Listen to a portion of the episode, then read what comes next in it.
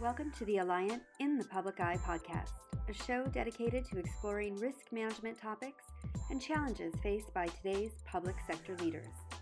Here are your hosts, Carleen Patterson and Justin Swarbrick.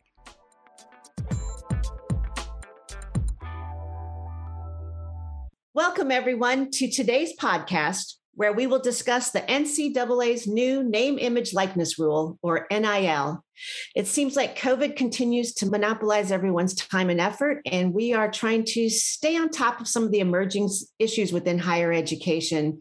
The NIL ruling is a bit of a mystery because of the brief news cycle when the story first broke, and we really want to circle back and talk a little bit about it. Today, we're happy to welcome Eric Seaborg, who joins us as one of our newest members of the Alliant Public Entity Specialty Group and a thought leader in higher education. Eric, welcome. Thank you so much, Carleen. Glad to be here. Glad to have you. Do you want to talk a little bit about your experience and history before we dive into NIL? Well, just very, very briefly, let me cut it into two parts. My first part of my life in the working world was in higher ed, working on various campuses and various positions. And second part of my life was working on the other side of the table for third parties as a thought leader. So, when you were working within the higher education area, you were a consultant, you also were a risk manager, right? Risk manager, consultant. I actually worked in HR, was a VP of finance, and really was in just about every corner of higher ed while I was on campus. Well, we're certainly happy to have added your expertise to our public entity and higher education team. So tell us a little bit about the origin of the NIL ruling. Glad to. And it's really interesting because it does stem from a larger issue, which is pay for play, which has really been around for almost three decades. It's something that the advocates or the critics of the NCAA have said that they have labeled college athletes as students. And therefore, the reason they did this is to avoid them being classified as employees and therefore taking advantage of employee protection laws such as workers' compensation for injuries and the right to unionize. So it has been this way for about 30 years or so, roughly. In fact, in 1984, the Supreme Court really upheld that notion that athletes on campuses were really students and not employees. So that's how the issues started to come about. Now, I'll bring you forward about 30 years and bring us to really where we are today. And that is the fact that the pay for play is still an issue and going to be a big issue the NIL ruling or the name image and image likeness ruling is really something that I think is going to distract from that pay for play. And I can explain that in a little bit. But basically, we are at a position right now where the NCAA has lifted what they called their ban on named image and likeness temporarily. And this is what we're going to talk about today. What does that mean? So, before we really dive into it, for our audience is this something that if you are in a division one school you should be concerned about or any divisions or anyone who's subject to the ncaa rulings? Great great question because this really started out as a target for the division big division one schools in the football and actually men's and women's basketball because they were bringing in all the revenue from TV contracts. And so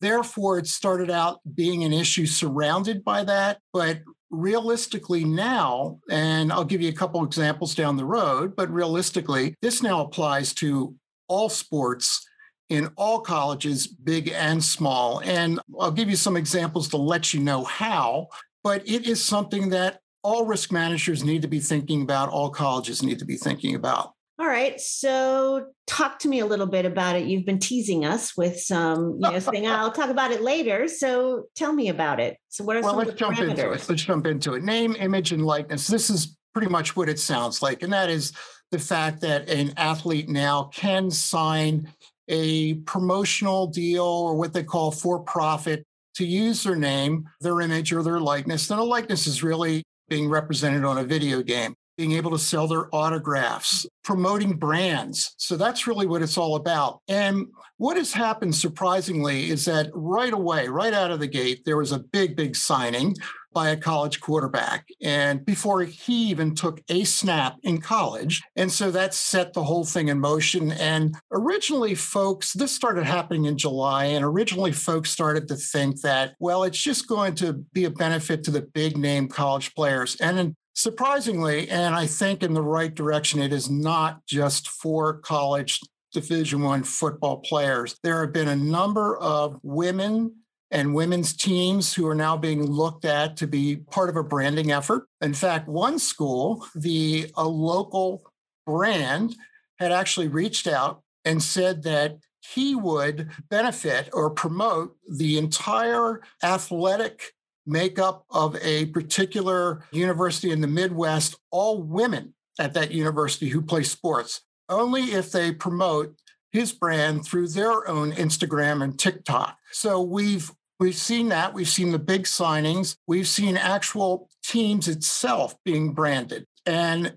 on the local level, so let's take a smaller school in a in a state that doesn't get a lot of exposure, doesn't get a lot of TV contracts. A lot of local dealerships are now saying, "Hey, we'd like your whole team to be a part of this brand, and we will pay for that team to be advertising our brand either through their Instagram. And I use the word advertising kind of very loosely here, but just basically mentioning their brand, perhaps wearing it. So it is helping with compensating what uh, people have argued for decades. And that's the fact that athletes actually go out and, besides being students, they have a work ethic that goes well beyond what the typical student does. They have to be at practices, they have to be at games, they have to maintain GPA averages, all that running the risk of injury and also not being compensated for it. So that's why this NIL ruling is helping to alleviate that a little bit. All right. So, does the NIL ruling, I'm thinking about some of the examples you just said,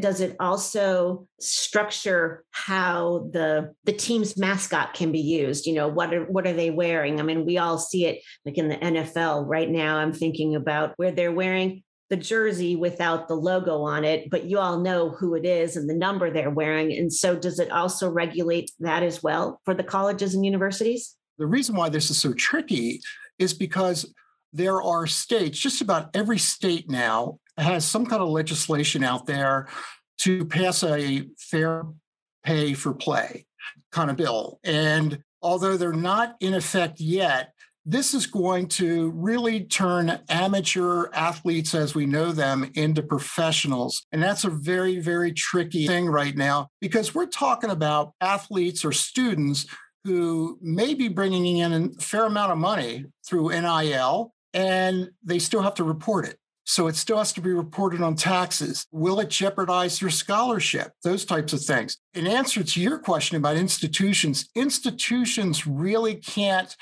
play a hand in profiting off of a player. But, and as many colleges are doing right now, they can set up programs within the college to assist those players with their NIL uh, negotiations. So, for example, one big university has actually expanded their academic programs and have brought in entrepreneurial teachers to teach about how to market yourself, how to financially handle all this stuff. So you gotta you gotta think about this from the athlete's point of view. You hand me what eighty thousand dollars to profit or to promote your brand, and I live in New York, but yet I'm going to school in Oklahoma there's two issues that come into play. Where do my taxes go? What are the laws in Oklahoma, state laws on this, as opposed to New York? So, this is one of the big downsides right now that is making a little market industry for accountants, CPAs, of course, lawyers. So, this has gotten to be very complicated. It's not just let's go out and earn some money, but it's also what obligations do I have financially?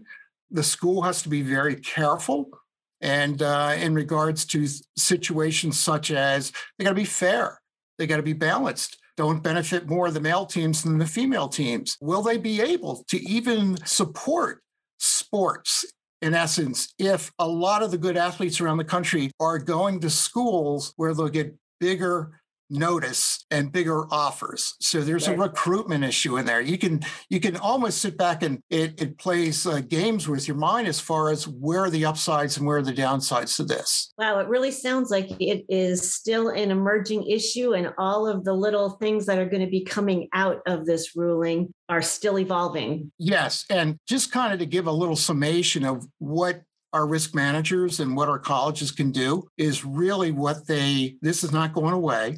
So the NIL ban that was in place by the NCAA has been lifted. And so that means that these colleges and risk managers are going to have to stay on top of the legislation in their state as far as what's being passed and what isn't. There are, fortunately, sports technology companies out there that do analytics. And so they will run analytics to tell you what a certain athlete is worth if they, for example, promote on Instagram or if they sponsor a television. So there's not a real risk right now of somebody being overpaid or underpaid for this. So that's good. I really think the best practices are going to be centered around being fair and consistent. So that means that risk managers should work with the athletic compliance departments because when it all comes down to it, this is still going to be an argument of going to college and being a we, you know, doing it for the college or being a me, gathering the money, and making as much as I can. So stay tuned and we'll follow it closely, obviously. Absolutely. It sounds like we need to book you for another chapter in about six months or so. Be glad to. Well, it does sound really complex, and I'm glad that you are keeping up on it, and we will keep all of our risk manager clients and prospects informed. Any other closing thoughts before we wrap up? Carleen, just that we're going to stay on top of it and, of course, assisting those folks who really need some kind of guidance on, well, where do we start? Because they have to write whole new processes and programs internally on campus to manage this. So, Eric, since this is such an evolving and emerging issue, if anyone has any more information or would like to ask you for some additional information, how would they get a hold of you? Well, obviously by email, and it's very easy. It's Eric, E R I C dot Seaborg, S E A, B as in boy, O R G as in girl, at alliant.com. Many thanks to Eric for joining us today. We recognize this is a challenging time to be in public entity and higher education risk management, and we're focused on providing continued information and resources as we navigate 2021 and beyond. Thank you for listening. And for more information, go to insurance.alliant.com forward slash in the public eye.